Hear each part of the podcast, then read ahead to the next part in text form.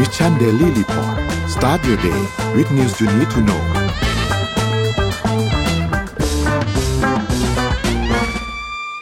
สวัสดีค่ะ ยินดีต้อนรับทุกท่านเข้าสู่รายการ Mission Daily Report ประจำวันที่ 17 กุมภาพันธ์พุทธศักราช 2566 นะคะ วันนี้คุณอยู่กับพวกเราสองคน สวัสดีค่ะอ้อม สวัสดีค่ะพี่เอมค่ะก็เรามาเริ่มกันที่ตัวแรกตัวเลขกันเหมือนเคยนะคะ อยู่ที่ราคาดัชนีตลาดหลักทรัพย์เลยค่ะ อ่า โอเค เซ็ตนะคะ ปิดที่1,658.29จุดค่ะ บวก0.66%ค่ะ หุ้นต่างประเทศกันบ้างค่ะ ดาวโจนส์เนี่ย ลบ 0.48% NASDAQ ลบ 0.58% NYSE ลบ 0.42% FTSE 100 บวก 0.18%ฮั่งเส็งบวก 0.84%ค่ะ ส่วนน้ำมันดิบนะคะ น้ำมันดิบกลับมาขึ้นอีกแล้วนะคะ WTI 78.71 US ดอลลาร์ต่อบาร์เรลบวก 0.15%ค่ะ แล้วก็ Brent 85.47 US ดอลลาร์ต่อบาร์เรลบวก 0.11%ค่ะ ค่ะ ราคาทองคำนะคะ บวก 5.59 อยู่ที่ราคา 1,841.60 ค่ะ ราคาคริปโตเคอเรนซีบวกเอ่อบิตคอยค่ะ บวก 8.99%ที่ราคา 24,841.96อีเทเรียมบวก 8.49%อยู่ที่ราคา 1,712.52 Binance Coin บวก 6%อยู่ที่ราคา 320.86 Solana บวก 6%ที่ราคา 23.66 และ Bitcup Coin บวกที่ 5.2%อยู่ที่ราคา 1.81 ค่ะก็เรียกได้ว่าเมื่อเทียบกับเดือนที่แล้ว เดือนที่แล้วถ้าบิตคอยเป็นมูลค่าเงินบาทก็อยู่แค่ ห้าห้าแสนสามวันนี้ของปีเดือนที่แล้วณตอนนี้ราคาถ้าเป็นเงินบาทอยู่ที่แปดแสนสามแล้วค่ะ ภายในหนึ่งเดือน เพิ่มขึ้นมาสองแสนเร็วมาก หลุดดอยรถมารับยังไม่ไม่ยังไม่หลุดอ่าโอเค Morning Talk ของเราในวันนี้นะคะ เราจะมาพูดเรื่องของสัตว์เลี้ยงค่ะ เต็มตัวนะ อย่าให้พิมพ์กันมานะคะ ถ้าเลือกสัตว์เลี้ยงได้หนึ่งตัว จะเลือกเลี้ยงอะไร อ่า ถ้าเลือกได้หนึ่งตัวจะเลือกเลี้ยงอะไรนะคะ อันนี้คือสมมูลนี่เป็นหนึ่งในหนึ่งในช้อยส์ไหมคะเลี้ยงสมมูลนี่นับไหมคะน่าจะนับอยู่นะดูในรูปมันยังมี ยังมีตัวหนวดเหมือนหนวดแมวอยู่เลยนะคะ อ่า ถ้าเลือกได้ อยากรู้ว่าถ้าถ้าถ้าเลี้ยงสมมูลเนี่ย คือจะเทียบสมมูลกับสัตว์อะไรด้วยแล้วกันเนาะดีไหมคะอ้อมใช่ค่ะ ถ้าอยากจะเลี้ยงสมมูลจะเทียบกับสมมูลเป็นสัตว์ตัวไหนประเภทไหนนะคะ มีหลายประเภทนะคะอะอ่าระหว่างนี้เดี๋ยวเราไปข่าวกันดีกว่านะคะค่ะวันนี้อยากจะพา เดี๋ยวอ้อมขอพาไปข่าวดิสนีย์ก่อนละกัน อ่าดิสนีย์อ่าดิสนีย์ในที่สุด เขาก็จะมาแล้วแล้วทำไมจะมาเมืองไทยเหรอคะ ใช่ค่ะ เพราะว่าเอเชียทีเปิดตัวดิสนีย์หนึ่งร้อย วิลเลจนะคะ หรือ 100 village นะคะ คือต้องบอกรายละเอียดก่อนแล้วกันเนาะล่าสุดค่ะ ประธานเจ้าหน้าที่บริหารนะคะ คุณวัลภาไตรโสรัตน์นะคะ และกรรมการผู้จัดการเป็นนอกจากประธานหน้าที่เจ้าหน้าที่บริหารแล้วเนี่ยเป็นกรรมการผู้จัดการใหญ่บริษัท a s s e s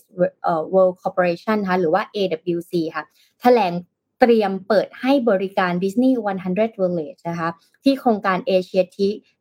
อเชียที The r i v e r นะคะสำหรับนักท่องเที่ยวได้สัมผัสประสบการณ์งานแสดงในโอกาสครบรอบ 100 ปีดิสนีย์เป็นระยะเวลา 4 เดือนค่ะ ระยะเวลา 4 เดือนนะคะ ตั้งแต่วันที่ 24 มีนาคมเดือนหน้า จนถึงวันที่ 31 กรกฎาคมของปีนี้ค่ะ ว้าว มาสักทีแต่อยากให้มานานๆนะจริงๆแล้วเนี่ย ทั้งนี้นะคะ Disney 100 Village นะคะ จะแบ่งโซนด้วยธีมที่หลากหลายเผื่อให้นักท่องเที่ยวได้สัมผัสกับเรื่องราว 100 ปีของดิสนีย์นะคะ ที่จะยกมาอยู่ในเมืองไทยครั้งนี้นะคะ จะแบ่งเป็น 5 โซนหลักๆ ค่ะ ได้แต่โซนที่ 1 โซน Frozen นะคะ อยากจะใส่ชุด Frozen มากเลยวันนี้ โซนที่ 2 เป็นโซน Princess Zone นะคะ โซนที่ 3 เป็นโซนพิกซาโซนที่ 4 เป็นโซน Marvel นะคะ และโซนที่ 5 เป็นโซน Star Wars นั่นเองค่ะแฟนๆดิสนีย์นะคะสามารถซื้อบัตร ผ่านไทยทิคเก็ตเมเจอร์ได้ตั้งแต่วันที่ 24 กุมภาพันธ์นี้นะคะ นอกจากนี้ค่ะ AWC เนี่ยยังเดินหน้าลงทุนพลิกโฉมเอเชียทีคด้วยงบประมาณกว่า 800 ล้านบาทนะคะ ภายใต้แนวคิด all day everyday happiness นะคะเนรมิต landmark ทางการท่องเที่ยวทางด้านไลฟ์สไตล์ริมน้ำระดับโลก ยกระดับสู่แหล่งท่องเที่ยวด้านไลฟ์สไตล์และศูนย์รวมความบันเทิงครบวงจรนะคะ ที่ตอบโจทย์การใช้ชีวิตของทุกคนเหล่าสาวกดิสนีย์เตรียมตัวกันได้เลยนะคะ จำได้หรือเปล่าวันที่ 24 มีนาคมถึงวันที่ 30 กรกฎาคมนะนี่คือจำได้เลย มีห้าส่วนราคาตั๋วมีไหมคะ ยังไม่มีค่ะ แปลว่าฟรีหรือเปล่าคะไม่ฟรีค่ะ เพราะว่าผ่านไทยทิคเก็ตเมเจอร์อ๋อไทยทิคเก็ตเมเจอร์ไม่ฟรีแล้วค่ะ ก็ก็จะได้เห็นเพราะว่าล่าสุดเอเชียทีคก็คือล่าสุดเอเชียทีคนั่งเรือผ่านรอบนั้นก็ มีเหมือนแบบว่าเป็นโซนการแสดงต่างๆ มีไฟมีอะไรอย่างเงี้ยค่ะ แต่ว่าถ้ามีดิสนีย์มาก็น่าจะคึกคักไปด้วย เพราะเอเชียทีคก็นานแล้วนะ หลายปีแล้วนะดีแล้วก็เป็นเต็มที่น่าสนใจเตรียมตัวนะคะทุกคนคือนอกเหนือจากชุดคือคืออย่าเพิ่งทุ่มทุนไปกับคอสตูมมากนะคะ เพราะว่าอาจจะต้องเสียค่าทิเกตด้วยเลยยังไม่รู้ว่าค่าทิเกตเท่าไหร่นะคะ ก็ยังไงก็เผื่อเงินเอาไว้สำหรับซื้อตั๋วด้วยค่ะ มาพูดถึงเรื่องการท่องเที่ยวกันต่อสักนิดนึงค่ะ อันนี้ก็เหมือนกับท่องเที่ยวเล็กๆเนาะหมายถึงว่าไปเที่ยวเอเชียทีเพื่อที่จะใส่ชุดเอลซ่าไปท่องเที่ยวในดินแดนของดิสนีย์นะคะ Airbnb ค่ะ Airbnb ไตรมาสที่ 4 ปี 2022 เนี่ย เขาประกาศผลประกอบการออกมาแล้ว แล้วก็เติบโตแข็งแกร่งค่ะ การจองที่พักมากกว่าก่อนโควิด -19 ระบาดแล้วด้วยค่ะ คือ Airbnb เนี่ยเป็นแพลตฟอร์มจองที่พักที่คล้ายๆ กับเหมือนเวลาเราจองโรงแรม แต่ว่าเราจองเพื่อที่จะไปพักบ้านคนอื่น ไปพักคอนโดคนอื่นนั่นเองนะคะ ซึ่งจริงๆแล้วเขาจับกลุ่มเป้าหมายคือใครจับกลุ่มเป้าหมายคือมันอยู่ระหว่างคนที่จองบ้านแบบเช่าบ้านเลยหนึ่งปี กับคนที่อยู่โรงแรม คือ อาจจะเช่าแค่ห้าวันก็ได้สองวันก็ได้นะคะ ตามที่เราเวลาเราไปเที่ยว หรือว่าเราจะเช่าระยะยาวกว่านั้น เช่าเป็นเดือนเพื่อที่จะไป work remotely ก็ได้เหมือนกัน หรือบางคนไป exchange ไป summer อะไรอย่างเงี้ยค่ะ ก็คือแบบเช่าเดือนหนึ่งถึงสามเดือนก็ได้เช่นเดียวกันนะคะ Airbnb เนี่ยเขารายงานผลประกอบการของไตรมาสที่ 4 ปี 2022 ว่า มีรายได้รวม 1,902 ล้านดอลลาร์ค่ะ เพิ่มขึ้นราว 25%เมื่อเทียบกับช่วงเดียวกันของปีก่อนค่ะโดยมีจำนวนคืนที่เข้าพักเนี่ยเพิ่มขึ้นเป็น 20%ค่ะ หรือว่า 88.2 ล้านคืนค่ะมูลค่าการจองที่พักหรือ gross booking value เนี่ยเพิ่มขึ้น 20%เป็น 13.5 พันล้านดอลลาร์นะคะ13,500 ล้านดอลลาร์นี่ ส่วนกำไรสุทธิเนี่ยอยู่ที่ 319 ล้านดอลลาร์ ซึ่งหลายคนถามว่าที่กำไรสุทธิมันขึ้นเนี่ยมันเป็นเพราะว่าเลิกออฟคนไปหรือเปล่า เพราะว่าช่วงประมาณสิ้นปีที่แล้วเนี่ยหรือว่าคือช่วงโควิด -19 นี่ยค่ะ Airbnb เขามีข่าวเลิกออฟคนไปเรื่อยๆเหมือนกัน CEO Brian Chesky เขาก็กล่าวว่าเมื่อเทียบกับปี 2019 ก่อนโควิด -19 เนี่ยใช่ค่ะ พนักงานคนลดลงจริง พนักงานคนลดลงประมาณ 5%แต่ว่าอย่าลืมนะว่ารายได้เขาอะเพิ่มขึ้น 75% 75%เปอร์เซ็นเจ็ดสิบห้าเปอร์เซ็นเลยนะ เยอะมากๆ แสดงว่าเขาลีน คือเขาเอาแฟตออก เอาไขมันออก เอาคนที่ไม่ได้จำเป็นออกไปอะค่ะ แล้วก็ทำให้บริษัทเนี่ยมีประสิทธิภาพมากขึ้น คล่องตัวมากขึ้น สามารถที่จะสร้างนวัตกรรมได้เร็วขึ้นค่ะ ในไตรมาสปัจจุบันเนี่ยยังคงสะท้อนความต้องการที่แข็งแกร่ง สะท้อนว่านักเดินทางมีความมั่นใจมากขึ้น ข้อมูลการจองที่พักของลูกค้า Airbnb อะ บอกว่ามีความแตกต่างเมื่อเทียบกับก่อนโควิด -19 ค่ะ โดยที่เพิ่มขึ้นโดดเด่นเนี่ยเป็นการเดินทางข้ามประเทศ เพิ่มขึ้น 49%การจองที่พักในเมืองใหญ่เพิ่มขึ้น 22%ซึ่ง Brian Chesky เนี่ยเขาก็บอกว่าแม้ว่าหลายบริษัทจะเรียกพนักงานกลับเข้าออฟฟิศแต่ว่า Airbnb ยังมองว่ามีเทรนด์ working remotely อยู่นะคะ คือทำงานระยะไกล คือทำงานจากที่อื่นแล้วพนักงานเนี่ยก็เลยใช้วิธีว่าเขาย้ายเมืองไปเรื่อยๆ คือเหมือนกับเป็น workcation มี vacation ด้วยแล้วก็ทำงานไปด้วยค่ะ มันก็เลยกลายเป็นการจองที่พักในระยะยาวค่ะ ก็คือเราก็คงไม่ได้อยากจะ move ทุกสองวันใช่ไหมคะเวลาที่เราทำงาน แต่ว่าถ้าเป็นเดือนเนี่ยก็ไม่แน่เนาะแล้วก็ที่ผ่านมาค่ะมี Super Bowl ซึ่งก็คือเป็นการแข่งกีฬาที่คนดูเยอะมากๆเลย ก็เลยมีคนจองที่พักไปพักที่พิตสเบิร์กใกล้ ๆ ที่จัดงานด้วยนะคะ แล้วก็ขณะที่ลูกค้าฝั่งเอเชียแปซิฟิกเนี่ย ปริมาณการเดินทางยังไม่กลับมาเท่าปี 2019 แปลว่า Airbnb จะโตได้อีก ถ้าการเดินทางของลูกค้าฝั่งเอเชียแปซิฟิกกลับมาเหมือนกับก่อนโควิด -19 ค่ะ โอ้โห ตอนนี้นี่คือกลายเป็นว่าท่ามกลางความรู้สึกว่านี่คือ recession เนี่ยมันต้องเป็นเศรษฐกิจถดถอยแย่แน่ๆแล้ว แล้วก็มีสงครามด้วย แต่ Airbnb ก็ยังเติบโตอย่างแข็งแกร่ง ก็ใครที่ เคยถือหุ้น Airbnb ไว้นะคะ ตอนนี้ก็อาจจะได้โอกาสกอบโกยเนาะแล้วก็คือเขาก็ไม่แน่นะเขาไม่ได้บอกว่าเขาจะซื้อหุ้นคืนหรือเปล่า แต่ว่าเงินสดที่มีอยู่ในมือเยอะมากๆ เพราะฉะนั้นมันก็มีความเป็นไปได้ว่าเขาจะ invest ซึ่ง Brian Chesky เขาก็บอกว่าเขาอาจจะลงทุนในธุรกิจอื่น ๆ เพราะว่าการขยายตัวการเติบโตเนี่ยเป็นสิ่งที่ยังไงเขาก็ต้องพุ่งเป้าไปทางการเติบโตขยายธุรกิจ ซึ่งมันก็อาจจะหมายความว่าซื้อบริษัทอื่นอยู่แล้ว แต่ว่า เขาก็ยังไม่ได้บอก ว่าเขาจะซื้อบริษัทอื่นหรือเปล่า หรือว่าเขาก็ไม่ได้ปฏิเสธ ว่าเขาจะไม่ซื้อหุ้นคืน ก็ไม่แน่ค่ะ หุ้นก็อาจจะขึ้นไปอีก มีนักวิเคราะห์บอกว่า แต่ว่าคนที่ถือ Airbnb มาตั้งแต่ห้าปีที่แล้วเนี่ย ตอนนี้น่าจะยังอยู่บนดอย แล้วก็คนที่ซื้อ Airbnb มาก่อนหน้านี้ที่แบบเหมือนกับหลาย ๆ เดือนมาแล้วอะก็อาจจะยังอยู่บนดอย แต่ว่าคนที่เพิ่งซื้อเมื่อเดือนที่แล้วน่าจะน่าจะกำไร เพราะฉะนั้นก็ ยังไงการลงทุนก็ยังมีความเสี่ยงค่ะ ผู้ลงทุนควรศึกษาข้อมูลก่อนตัดสินใจลงทุนkeyword ข้างหลังนี้จำคล่องได้มาก เหมือนอ่านบ่อยแต่ว่ามันได้ยินบ่อย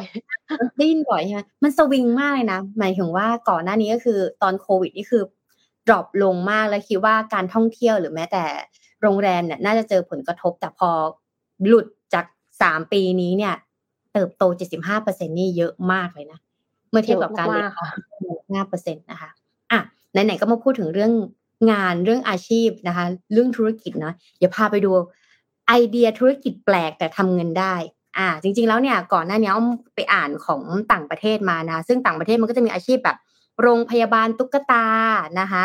เอ่ออาชีพเออใช่มีโรงพยาบาลตุ๊กตา มันจะมีบางคนที่แบบรักตุ๊กตาตัวนี้มาก เป็นตุ๊กตาที่เหมือนลูกของตัวเอง แต่อ้อมจำชื่อไม่ได้ แต่ว่าแล้วเราก็คิดว่าเวลาเราไปไหนอะเราไม่อยากเอาลูกของเราไปด้วย แล้วก็จะมีไปฝากโรงพยาบาลตุ๊กตาค่ะสำหรับต่างประเทศนะ แล้วก็อันที่สองคือต่างประเทศนะคะเอ่ออาชีพกำจัดเหานะคะจำกำจัดเหาบนศีรษะนะคะ อาชีพเกี่ยวกับธุรกิจแบบแปลกๆก็คือการจ่ายเงินสิบเหรียญแล้วเอาไปทำอะไรก็ได้นะคะ อาชีพให้ที่เช่าเลี้ยงไก่นะคะ แล้วก็อาชีพใช้แพะตัดหญ้า อาชีพเบียร์จากซากสัตว์นะคะ เอาซากสัตว์มาเอาซากสัตว์ที่ถูกรถทับนะคะ แล้วก็เอามาทำเป็นเอามานำเอามานำมาห่อเบียร์ไว้อย่างเงี้ยค่ะเหมือนเป็นแคมเปญใหม่นะคะ แล้วก็หมอนแขนแฟนนะคะเดี๋ยวของเมืองไทยเดี๋ยวมันจะกลับมาอ่านอีกทีนะคะแล้วก็มีอาชีพเกี่ยวกับแว่นตาสุนัขนะคะ จองห้องพักบนสวรรค์อันนี้น่าสนใจนะทุเป็นชื่อธุรกิจแล้วพางงนะอันนี้ของต่างประเทศนะธุรกิจแล้วพางงก็คือ ไม่ใช่ก็ต้องเชื่อมันอยู่จริง เพราะว่ารับ คุณจะได้รับหลังจองห้องพักไปแล้วนั้น ได้แก่ใบรับรองการจองเป็นทางการด้วยนะ บัตรประจำสำรองสำหรับการไปอยู่บนสวรรค์อะไรอย่างเงี้ยงงเหมือนกันไปสวรรค์จะไปยังไงแต่สำหรับต่างประเทศนะคะอะคราวนี้เป็นไอเดียของเมืองไทย เพื่อทำไมอ้อมถึงมาบอกเรื่องนี้อ้อมเลยจะบอกว่าเวลาอย่างวันก่อนเมื่อเราพูดเรื่องการทำงานของกรุงเทพเนี่ยทำงานเยอะนะคะ โดยปกติแล้วอ้อมกลับไปอ่าน Data อีกรอบหนึ่งเลยก็คือมีใน ระบบแรงงานของของประเทศไทยค่ะทำงานได้อาทิตย์หนึ่งอะ 48 ชั่วโมงต่อสัปดาห์ นั่นหมายความว่าทำงาน 6 วันก็เฉลี่ยประมาณ 8 ชั่วโมง แต่เกิดทำงาน 5 วันอะ เฉลี่ยประมาณ 9 ชั่วโมงต่อสัปดาห์ 9.2 ชั่วโมงต่อสัปดาห์ ถือว่าเยอะมากเลยนะ40 ชั่วโมงต่อสัปดาห์ถือว่าเยอะมากใช่ไหมแล้วอันครั้นี้เนี่ย เผื่อใครอยากจะมีเวลาว่าง เพื่อไปทำธุรกิจนะคะ แล้วก็เลยเอาไอเดียธุรกิจแปลกๆมาอะธุรกิจแรกนะคะ ให้เช่าสินสอดอ่านะคะให้เช่าสินสอดเนี่ยเช่าสินสอดเนี่ยในวันแต่งงานนะคะ เริ่มต้นอยู่ที่ราคาสามหมื่นห้าพันบาทค่ะ เช่าได้ทั้งทองแท่งและรถหรูค่ะ โดยมีเงื่อนไขเจ้าสาวและเจ้าบ่าวที่ต้องรับรู้นะคะ แล้วก็เขาก็จะมีคนไปเฝ้าตัวทรัพย์สินตัวนี้ด้วยนะคะสองรับซื้อกับเพาะปลาเก่านะคะ ก็คือธุรกิจที่ซื้อถุงลมปลานะคะ หรือว่ากระเพาะปลาเก่านะคะ รับซื้อในราคาสูงสุดอยู่ที่หนึ่งล้านบาทค่ะ สามนะคะรับซื้อแบงก์เก่าเหรียญเก่าอะไรที่พ่อแม่เราเคยเก็บเอาไว้นะคะเหรียญต่างๆ ที่เก็บเอาไว้นะลองไปดูนะคะเพราะว่าเป็นธุรกิจเงินต่อเงินด้วยการรับซื้อเหรียญเก่านะเป็นธนบัตรแปลกที่หายากสามารถเพิ่มมูลค่าได้นะคะจากเหรียญหนึ่งบาทแลกเงินเป็นหนึ่งแสนบาทได้เลยนะคะธุรกิจที่สี่สักลายมือน่าจะมีคนเคยเห็นนะช่วงนี้นะมีคนสักลายมือบ่อยนะเป็นธุรกิจที่เสริมดวง อัพความรวยนะคะ มีดาราแล้วก็นักธุรกิจนมาสักเพื่อความเป็นสิริมงคลเยอะนะมีสักแบบลายทางมีสักแบบแซมไปนะคะเยอะมาก ธุรกิจที่ห้านะคะธุรกิจฟาร์มงูค่ะ เลี้ยงงูสร้างรายได้นะด้วยการผสมงูสายพันธุ์บอลไพทอนนะคะ ขายได้ตั้งแต่ราคา 1,000 จนถึง 1 0 0 0 0แสนบาทต่อตัวนะคะอะไปต่อที่ธุรกิจอันนึงก็คือ มีอาชีพเล่นกับน้องหมา น้องแมวและสัตว์เลี้ยงอีกหลากหลายสายพันธุ์นะคะ ถ้าเกิดใครไปที่ตึกมหานครใจกลางกรุงเทพนะคะ ก็จะมีพี่ๆพนักงานหรือจะเรียกว่าแก๊งหนึ่งไม่ใช่ละกลุ่มหนึ่งที่เป็นของตึกนี้นะคะเขาก็จะมีแบบรับจ้างพาสุนัขของคุณเนี่ย ไปเดินเล่นไปรีแลกซ์ไปคลายเครียดในแต่ละวันถ้าคุณไม่มีเวลานะคะบริการรับส่งสัตว์เลี้ยงโยกย้ายเคลื่อนที่จากฟาร์ม บ้านเดิม รับจากสนามบินไปส่งที่บ้านไปทุกพื้นที่นะคะ ถ้าเกิดเราไม่สามารถจะไปเองได้ก็จะมีรถรับส่งสำหรับน้องหมาโดยเฉพาะนะคะ บริการห้องระบายอารมณ์ เป็นรูปแบบดีค่ะมีห้องหนึ่งขึ้นมานะคะ เป็นรูปแบบของการทำลายสิ่งของต่างๆ เพื่อระบายอารมณ์นะคะ ทั้งโกรธอึดอัดเครียดโมโหคุณจะทำอะไรก็ได้ในห้องนั้นนี่ค่ะเหมือนภาพไปถือค้อนทุบนะเขาจะมีโซนทุบโซน ทุบทำลายทำได้ต่อยมีไหมต่อยไม่น่าจะได้กระจกแตก แต่เขามีค้อนนะเขามีอุปกรณ์เขาบอกให้ให้ไปเรียนมวยค่ะต่อยไปเรียนมวยค่ะห้องข้างๆนะแต่ว่าเขาก็จะมีที่ป้องกันนะมีเว้นตรงเว้นตาเลยให้คุณได้ระบายได้อย่างเต็มที่นะคะ อันหนึ่งที่ยอดฮิตเหมือนกันนะคือ รับจ้างต่อคิวเข้าแถว ซื้อสินค้าจองคอนโด จองตั๋วคอนเสิร์ตล่าสุดกระเป๋าแบรนด์หนึ่งนะคะ ที่อยู่สยามพารากอนที่น้องเจนนี่แบ็คพิงที่นิ่มๆใช่ไหมนิ่มๆที่แบบว่าเหมือนเป็นกลัวเรียกชื่อพนวมหน่อยๆอะใช่เหมือนพนวมใครรู้ชื่อแบรนด์นะพิมพ์มาหน่อยนะคะ เราแล้วก็เขาเนี่ยไปยืนต่อคิวตั้งแต่ตีห้าเลย แล้วก็เราก็จะมีภาพอันหนึ่งที่มันเป็นไวรัลก็คือว่ามีคุณป้ากับคุณลุงไปยืนต่อคิว แล้วก็ระหว่างที่พระท่านเดินมานะคะ ก็ทำบุญตักบาตรตรงนั้นเลยนะก็เรียกได้ว่าจองไปด้วยแล้วก็ทำบุญไปด้วย แล้วก็จะมีเราก็จะเริ่มเห็นผู้สูงอายุหลายท่านนะคะ ก็รับจ้างในการจองคิว ร้านอาหารต่างๆ โดยซึ่งบางทีร้านอาหารอย่างเช่น เจโออ่าใครที่อยู่แถว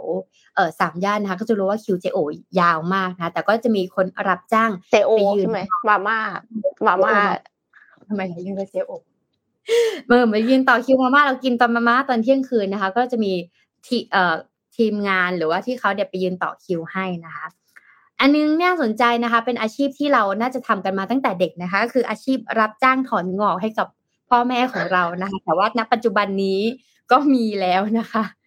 รับจ้างถอนผมงอกผมคันด้วยนะคะ หรือแม้แต่บริการอาชีพต่อมานะคะ บริการรถรับส่งผู้สูงอายุหรือผู้ป่วยไปโรงพยาบาลตามนัดแพทย์นะคะเพื่อไปเป็นเพื่อน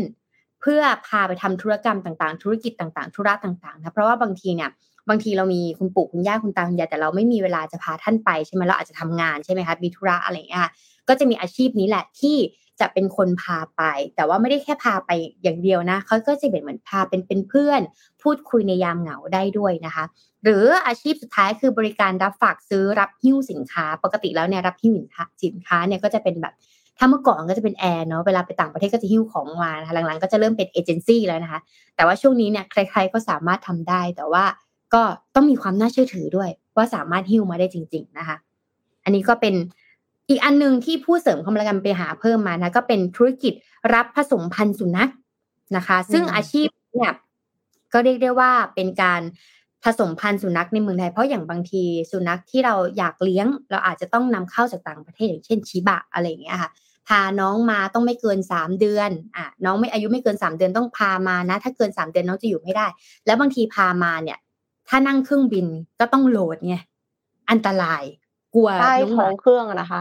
นั่นสิมันจะตายไหมอะมันจะแพนิคเดี๋ยวหรือจะนั่งเรือก็ไม่รู้ว่าจะถึงเมื่อไหร่เพราะฉะนั้นเนี่ยบางทีเนี่ยการที่รับผสมพันธุ์สุนัขในบ้านเราก็จะช่วยแก้ปัญหาเรื่องนี้ได้รู้สึกปลอดภัย รู้สึกสามารถไปดูน้องได้ เกิดมาปุ๊บไปเฝ้าน้องได้ว่าน้องเป็นยังไงน้องมีการแพนิคหรือเปล่าอะไรอย่างเงี้ยค่ะอ่า ก็เป็นไอเดียธุรกิจ แปลกๆก็ไม่แปลกแหละตอนนี้แต่ว่าสามารถทำงานทำเงินทำงานได้จริงนะคะเพื่อเป็นไอเดีย ค่ะ น่าสนใจมาก คือคือหลายธุรกิจอาจจะเคยได้ยินกันอยู่แล้วเนาะอย่างรับจ้างต่อคิวเนี่ย คือมันมีมานานมากแล้วค่ะ แต่เพียงแค่ว่าอย่างเอ็มไม่เคยใช้บริการอะนะเอ็มก็ไม่รู้ว่าจะไปจ้างที่ไหน เออ ตอนหลังจากเนี้ย มันอาจจะมีธุรกิจที่เป็นแพลตฟอร์ม รวบรวมคนที่รับจ้างต่อคิวก็ได้ คือเข้าใจว่าเขาน่าจะใช้ Facebook กลุ่มกันอยู่มั้งปัจจุบันนี้ แต่ว่าถ้าคนมันเยอะพอค่ะ ก็อาจจะ สร้างสตาร์ทอัพขึ้นมาใหม่ เพื่อที่จะให้คนมาหาคนรับจ้างต่อคิวในแต่ละอย่างแต่ละอย่าง แล้วก็แต่ละคนอาจจะมีเรทราคาที่ไม่เท่ากันเนาะคนที่เกษียณอายุแล้วหรือว่าไม่ได้ทำงานประจำอยู่เนี่ยเขาก็อาจจะให้เรทที่ถูกกว่าได้อะไรเงี้ยเป็นต้นใช่ใช่ใช่เพราะว่าก็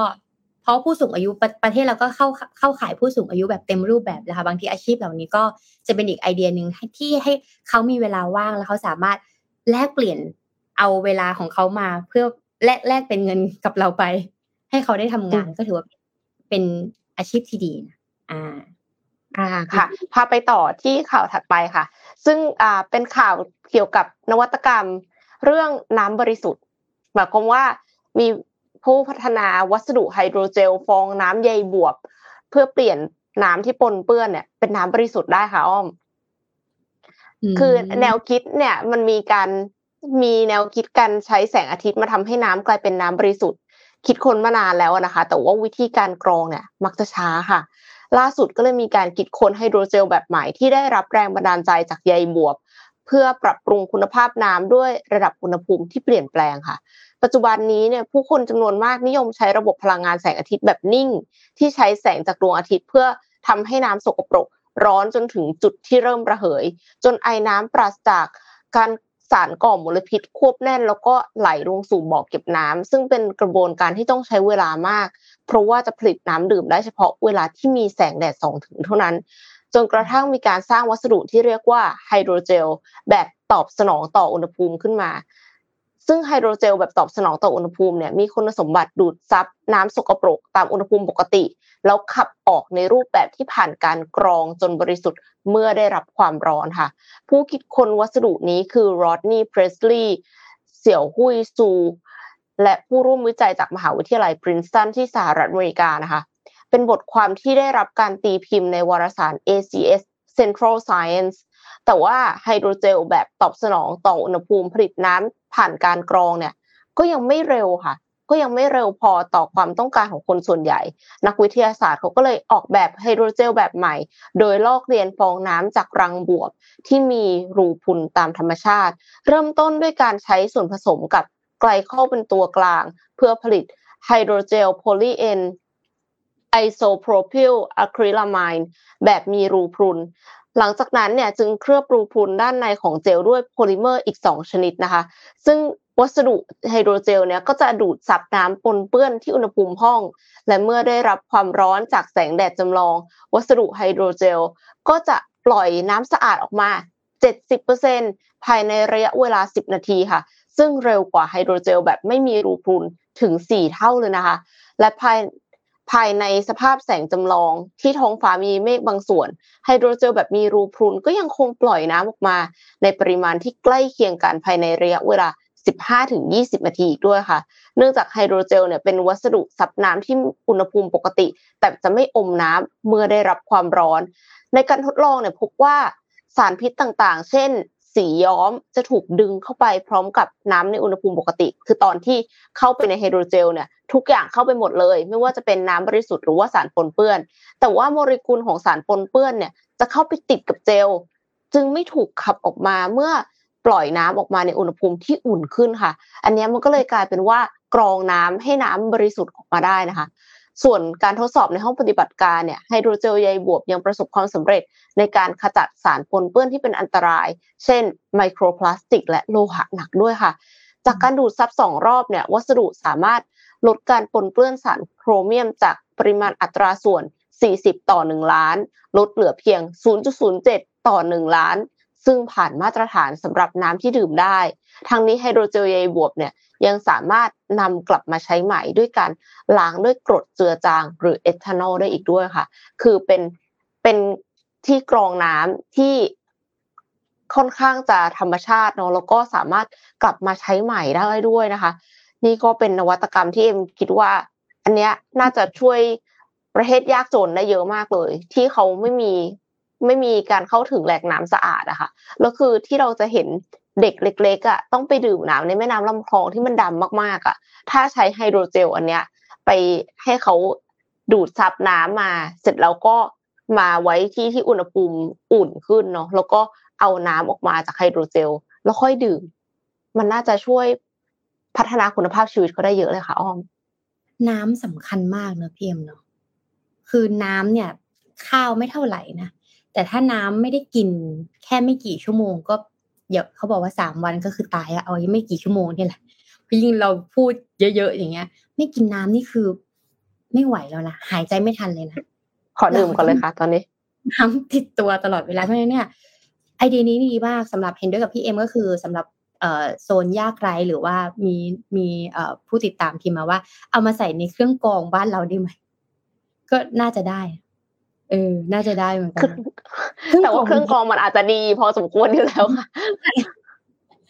เครื่องกรองก็ไม่ได้ถูกนะ แต่ว่าทุกวันนี้ก็ถูกกว่าเมื่อก่อนแหละ แต่ว่าสุดท้ายแล้วอะค่ะ ถ้ามีนวัตกรรมแบบเนี้ย อนาคตมันก็จะถูกลง มันก็จะให้เข้าถึงกลุ่มที่ต้องการมากขึ้นนั่นเองนะคะอะไหนๆแล้วก็มามีคนพิมพ์ เอ่อเลี้ยงสัตว์เลี้ยง อยากเลี้ยงสัตว์เลี้ยงเยอะมากนะคะคราวนี้เดี๋ยวอ้อมจะถามพี่เอ็มก่อนแล้วกันอะพี่เอ็มถ้าพี่เอ็มอยากจะเลี้ยงพี่เอ็มอยากจะเลี้ยงอะไร จริงๆแล้วคือไม่ได้เลี้ยงสัตว์เลย แต่ว่าถ้าสมมติว่าจะต้องเลี้ยงสัตว์เนี่ยก็อยากจะเลี้ยงสัตว์ที่มัน อืม เดี๋ยวนะขอขอขอรวบรวมความคิดนิดนึงคือว่าปกติแล้วอะค่ะ จะนึกถึงสัตว์ที่มันไม่ต้องเลี้ยงดูเยอะก็คือจริงๆที่บ้านอะเลี้ยงปลาคาร์ฟแต่มันก็คือบอกว่า มันก็อยู่มันแล้วมันก็ตายไปใช่ใช่ใช่อันนั้นก็คือปัญหา แล้วอยู่ๆก็แบบว่ามีแมวที่ไหนก็ไม่รู้กระโจนลงมาในบ่ออะไรเงี้ย คือมีปัญหาเยอะมาก เพราะฉะนั้นคือมันแล้วยังมีปลาคาร์ฟอยู่ดีๆ ก็กระโดดออกมาจากบ่อเฉยเลยคือเลี้ยงยากเทียบกันกับเลี้ยงปลาหางนกยูงอ่าเลี้ยงปลาหางนกยูงเหมือนกันด้วย เพราะฉะนั้นคือเลี้ยงปลาหางนกยูงเนี่ย อยู่ๆมันก็ออกลูกออกหลานค่ะ มาเต็มไปหมดเลย แล้วก็ค่อนข้างทนเนาะใครเคยเลี้ยงปลาหางนกยูงจะรู้ว่า มันอยู่ได้ถูกสภาพสภาพน้ำลมไม่ได้ต้องไปดูแลมันมาก มันก็อยู่ได้นะคะ ไม่ได้ต้องไปให้อาหารมันมาก มันก็อยู่ได้เหมือนกัน เพราะฉะนั้นเนี่ยคือเลี้ยงปลาหางยูงเนี่ยก็สบายกว่าเลี้ยงปลาคาร์ฟแต่ว่าการที่เราเลี้ยงสัตว์ที่เราไม่ต้องอินวอฟมากค่ะ มันทำให้สัตว์อะ ไม่มีผลต่อจิตใจเราเท่าไหร่หมายความว่ามันมีงานวิจัยที่ออกมาบอกว่าการเลี้ยงหมา มันทำให้ คนคนแก่อะไรเงี้ยค่ะ เขาไม่เป็นโรคซึมเศร้า การเลี้ยงสุนัขการเลี้ยงแมวเนี่ย มันทำให้คนรู้สึกเติมเต็มอะมีหลายคนที่เลือกเลี้ยงสัตว์มากกว่าเลือกเลี้ยงลูกตัวเองหมายความว่าไม่มีลูกอะ แต่ว่าเลี้ยงสัตว์แทนอะไรเงี้ย คือมันก็ทำให้เป็นเพื่อนกับเราได้แล้ว บางทีมันก็รู้สึกว่าสดใสอะ เวลาที่กลับบ้านมาแล้ว แล้วสุนัขหรือแมวอะค่ะเขาเข้ามาดูดีใจที่เจอเราอะ นึกออกไหมมันก็รู้สึกว่าเติมเต็มเนาะเออ ก็เลยกลายเป็นว่า ก็ไม่แน่ใจเหมือนกัน ว่าจริง ๆ แล้วอะการเลี้ยงสัตว์เนี่ย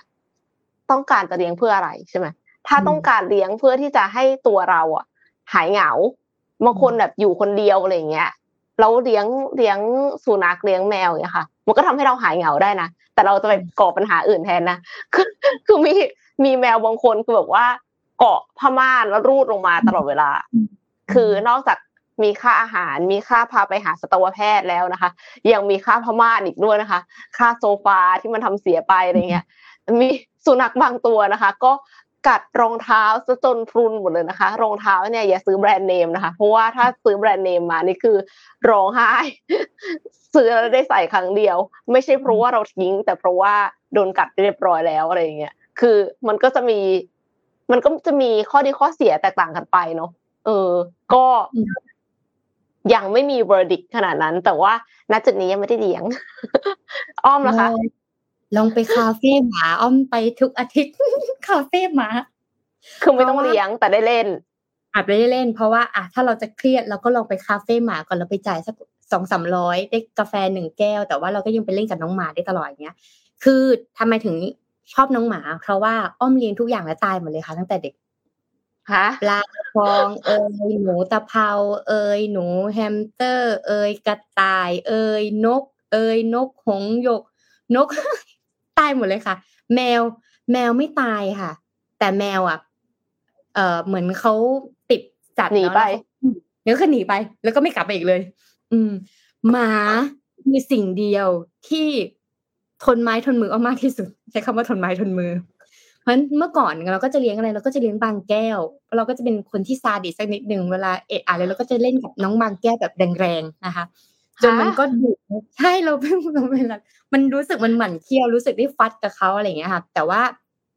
จัดเลี้ยงที่เลี้ยงเรียกได้ว่าเลี้ยงน้องหมาสองตัวเนี่ยที่เป็นบางแก้วเนี่ยเลี้ยงมาประมาณสิบห้าปีแหละคือยื้อไปถึงสิบห้าปีอะปกติแล้วชีวิตสัตว์เลี้ยงเขาจะสั้นใช่ไหมคะแต่เรายื้อเขาถึงประมาณสิบห้าถึงสิบเจ็ดปีนะ ล่าสุดเราได้แรงบันดาลใจใหม่อ่า เวลาที่เราเลี้ยงมาแล้วบอกแม่หนูอยากเลี้ยงอ่าพอเลี้ยงเสร็จปุ๊บแม่ฝากหน่อยนะหนูไปทำงานก่อน สุดท้ายแล้วแม่บอกไม่เอานะผู้ปกครองหลายคนน่าจะเป็น พ่อแม่หลายคนน่าจะเป็น อย่าเอามาเลี้ยงนะมันลำบากสุดท้ายแล้วคนที่รักมากที่สุดคือพ่อแม่เราค่ะรักรักน้องมากกว่าเราเพราะเราหมามากกว่าเราอยู่ดี อ่านะคะเพราะฉะนั้นแล้วเนี่ย แรงบันดาลใจแม่ของอ้อมที่อ้อมอยากจะเลี้ยงคือชิบะ นี่คือตอนนี้นะตามหาคาเฟ่ชิบะมากๆเลยกรุงเทพมีแค่ที่เดียวหัวหินมีแค่ที่เดียวเขาใหญ่มีหลายที่ว่า อยากไปดูว่าเขาจะเลี้ยงยังไงแต่ว่าก่อนเลี้ยงเนาะช่วงนี้เราทำงานอะเพราะว่าน้องหมาน้องแมวเราต้องใช้เวลากับเขาเยอะ ถ้าเราไม่อยู่กับเขาเนี่ยเขาเหงาค่ะ มันต้องมีพื้นที่กว้างๆให้เขาวิ่งเนาะแน่นอนพื้นที่กว้างๆเนี่ย ถ้าบ้านเราการวางของที่พื้นก็อาจจะไม่ได้แล้ว ต้องเก็บชั้นอะไรแบบ คือตั้งใจว่าจะมีบ้านเพื่อจะเลี้ยงชิบะโดยเฉพาะคิดดูดิจากที่อยู่คอนโดอยากจะมีบ้านเพื่อเลี้ยงชิบะโดยเฉพาะเพราะฉะนั้นก็เลยต้องวางแผนกันคิดว่าถ้าจะเลี้ยงอีเทียก็เลี้ยงสองสามปีข้างหน้า แต่ว่าถ้าตอนนี้รู้สึกว่าเฮ้ยเหงาจังเลย อยากให้น้องหมามาคอเคลียกระดิกหางใส่เราทำหน้ามู่มู่ใส่เราจังเลยอะไรเงี้ย ก็ไปคาเฟ่หมาค่ะ ช่วยได้มาก แนะนำนะคะอะทำไมถึงมาพูดเรื่องนี้ เพราะ เราจะมาพูดเทรนด์ใหม่ในอนาคตค่ะ ก็คือเทรนด์ที่ไม่อยากมีลูก แต่ว่าเดี๋ยวขอขออ่านเว้นก่อน ขออ่านเว้นก่อน ใช่มีเม้นอย่างนี้เลย มีเม้นบอกว่าเพื่อนหลายคนแต่งงานแล้วไม่มีลูก เลี้ยงน้องหมาน้องแมวเป็นเป็นลูกเยอะเลยค่ะ หลายคู่เลย แล้วก็มีคนบอกว่าอ่า ธุรกิจเลี้ยงสัตว์เติบโตขึ้นมาก อนาคตก็ดีด้วยเลี้ยงเป็นลูกอยู่แล้ว สัตวแพทย์กลัวเลย แล้วก็ ยังมียังมีเม้นอื่นๆนะคะเม้นมันไปไวมากเลยอะมันไปแล้วอะก็มีมีคนบอกว่าเรื่องมีคนพูดเรื่องปลาเหมือนกันบอกว่าปลาหางนกยูงอึดก็จริง แต่ว่าอมโรคไว้เยอะเพราะฉันอย่าเลี้ยงร่วมกับปลาอื่นขอบคุณมากค่ะ เออจริง ๆ ก็คือไอ้ที่บอกว่าเลี้ยงปลาคาร์ฟกับปลาหางนกยูงอะอันที่จริงคือเลี้ยงกันคนละบ่อเออก็คือก็คือขอบคุณมากที่ที่ suggest นะคะ เพราะว่าเอ็มเอ็มเชื่อว่าจริงๆเอ็มไม่รู้ข้อมูลนี้ด้วย แล้วก็เชื่อว่ามีหลายคนที่ไม่รู้ข้อมูลนี้ แล้วก็ใครที่เลี้ยงปลาหางนกยูงอยู่ก็แยกออกมาจากปลาอื่นนะคะชอบชอบคนนี้มากเลยอะผมเองก็แต่งงานแล้วไม่มีลูกมีแมวหลงมาเลี้ยงเลี้ยงไปเลี้ยงมาคลอดลูกตอนนี้ที่บ้านเลยมีแมวพี่มีแมวในบ้านอะยี่สิบตัวยี่สิบตัว เยอะมากกลายเป็นเพาะพันธุ์แมวไปแล้วค่ะ ตอนเราเห็นชิบะนะ เราเห็นเขาเลี้ยงแล้วเขาชิบะสองตัวเนี้ยเขาไม่สามารถจะอยู่กับหมาตัวอื่นได้ เช่นไซบีเรียพวกอะไรเงี้ยพวกไซน้องไซต่างๆ เรียกว่าน้องนะน้องก็อยู่ในคอกเนี่ยแล้วบอกว่าเราก็เลยบอกเจ้าของร้านว่าขายไหมเออน้องเหงาเดี๋ยวขอขายขายแล้วเดี๋ยวจะซื้อเอาไปเลี้ยงในตอนนี้เขาไม่ขายแต่เข้าใจว่ามันโซนมากนะคะ เวลาที่มันเห็นในคลิปอะเขาคือไซบีเรียนฮัสกี้เนี่ย คือเวลาที่ปลุก เจ้าของเนี่ยโอ้โหใช้วิธีกระโดดขย่มอยู่บนตัวเรานะคะ จะรอดไหมคะ จะได้ตื่นขึ้นมาไหมคะแล้วน้องจะชอบโวยวายสักนิดหนึ่งน้องใส่นะบางทีถ้าสมมติว่ามีอ่านข่าวอยู่อาจจะมีเสียงน้องหวยหวนออกมาก็ได้เพราะน้องชอบน้องชอบบ่นนะคะ อ่า อ่ามาเทรนด์มาเทรนด์สองเทรนด์นะคะ pet humaniza- เอ่อ humanization นะคะ เมื่อสัตว์เลี้ยงจะทำไม่ให้จะทำไม่ให้คุณเหงาอีกต่อไปนะอะ start with why แล้วกัน สาเหตุก็คือเอ่อ pet humanization นี้เนี่ยคือปรากฏการณ์ที่เจ้าของสัตว์เลี้ยงหลายพันคนใช้คำว่าหลายพันคนนะคะหันมาแทนตัวเองว่าพ่อแม่ หรือแม้แต่บางทีอาจจะเป็นทาสให้กับเราสัตว์เลี้ยงที่แสนรักเหล่านี้นะคะ เพราะว่ามีโรคเอ่อเพราะว่าหลายคนเผชิญสิ่งหนึ่งนะคะก็คือภาวะการระบาดทางความเหงาเขาใช้คำนี้นะภาวะการระบาดทางความเหงานะคะ เป็นอีกหนึ่งวิธียอดฮิตที่ช่วยคลายเหงา เพราะว่าการเลี้ยงสัตว์นะคะ แล้วก็สะท้อนให้เห็นได้จากการที่ภาคธุรกิจเกี่ยวกับสัตว์เลี้ยงเนี่ยเติบโตอย่างมาก และคาดว่าจะมีมูลค่าทางเศรษฐกิจเฉพาะในประเทศไทยนะ สูงถึง 6.7 หมื่นล้านบาทภายในปี 2026 ค่ะ เยอะนะ 6.7ล้านบาทภายในปี 2026 นะคะทำไมล่ะ สาเหตุของภาวะการระบาดทางความเหงานั้นนะคะ นอกจากจะเกิดจาก หลังจากโควิดแล้วนะคะ ในช่วงที่ผ่านมาเนี่ยมันก็จะมีเรื่องของการเปลี่ยนแปลงของโครงสร้างประชากรที่เปลี่ยนไปเป็นผู้สูงอายุนะคะมากขึ้นปริมาณคนโสดที่ไม่นิยมแต่งงาน และคู่แต่งงานที่เลือกจะไม่มีบุตร เหล่านี้ค่ะ ล้วนซ้ำเติมนะคะ ให้เกิดภาวะความเหงาของครอบของครอบครัวในการครอบครองหัวใจมากขึ้น ทั่วโลกไม่ใช่แค่เฉพาะเมืองไทยละกัน เพราะฉะนั้นเนี่ยการหันมาเลี้ยงสัตว์เลี้ยงไว้เป็นเพื่อนทำให้รู้สึกอุ่นใจว่ามีใครสักคนอยู่ที่บ้าน นะคะและเสมือนเป็นคนในครอบครัว จึงกลายมาเป็นเทรนด์พุ่งแรง จนทำให้เกิดปรากฏการณ์ pet humanization ที่เจ้าของอุทิศตัวเองเปรียบเสมือนพ่อของแม่สัตว์เลี้ยงนั่นเองค่ะ เราก็เป็นหนึ่งในนั้นนะเรียกตัวเองว่าพ่อกับแม่นะคะหรือผู้ปกครองของสัตว์เลี้ยงหรือใครหรือพร้อมจะยอมกลายเป็นทาสนะและพร้อมเปย์ทั้งเงินทั้งเวลาให้อย่างเต็มที่ เอาง่ายๆถ้าใครที่เคยจำได้ว่าอ้อมอ่านข่าวหนึ่งก็คือมีเศรษฐีคนหนึ่งโยน ทรัพย์สมบัติหนึ่งหมื่นเจ็ดพันล้านดอลลาร์ให้กับน้องหมา น้องหมาตัวเดียว ทั้งคฤหาสน์และคนงานทั้งหมดให้กับน้องหมาตัวเดียวก็มีอยู่จริงนะผลลัพธ์ที่ได้ค่ะ ก็คือเทรนด์นี้นะคะไม่เพียงแต่จะช่วยคลายเหงานะ แต่ว่ามันช่วยแก้ปัญหาจำนวนสัตว์ที่ถูกทอดทิ้งด้วยนะคะ ยังส่งผลให้ตลาดธุรกิจต่างๆ ที่เกี่ยวกับสัตว์เลี้ยงเติบโตและมีมูลค่าสูงทั้งในตลาดเศรษฐกิจไทยแล้วก็เศรษฐกิจโลกค่ะ โดย Euromonitor ได้รายงานว่าธุรกิจสินค้า และบริการเกี่ยวเนื่องกับสัตว์เลี้ยงในปี 2021 มีมูลค่าสูงถึง 43,372 ล้านเหรียญสหรัฐนะคะ และธุรกิจอาหารสัตว์เลี้ยงมีมูลค่าสูงถึง 112,68 ล้านเหรียญสหรัฐค่ะ หากนับเฉพาะประเทศไทยนะคะจะพบว่าธุรกิจสินค้าและบริการที่เกี่ยวเนื่องกับสัตว์เลี้ยงเนี่ยมีมูลค่าสูงถึง 3,954 ล้านบาทและธุรกิจอาหารสัตว์เลี้ยงมีมูลค่าสูงถึง 4638 ล้านบาทนะคะยังไม่เพียงเท่านี้ค่ะ ยังมีการคาดการณ์ถึงการเติบโตในปี 2026 อีกว่า ตลาดเศรษฐกิจโลกของสัตว์เลี้ยงเนี่ยจะมีมูลค่าสูงถึง 217,651 ล้านเหรียญสหรัฐ เติบโตเฉลี่ยปีละ 7.2%ค่ะ เช่นเดียวกับตลาดเศรษฐกิจในประเทศไทยที่คาดว่าจะมีมูลค่าสูงถึง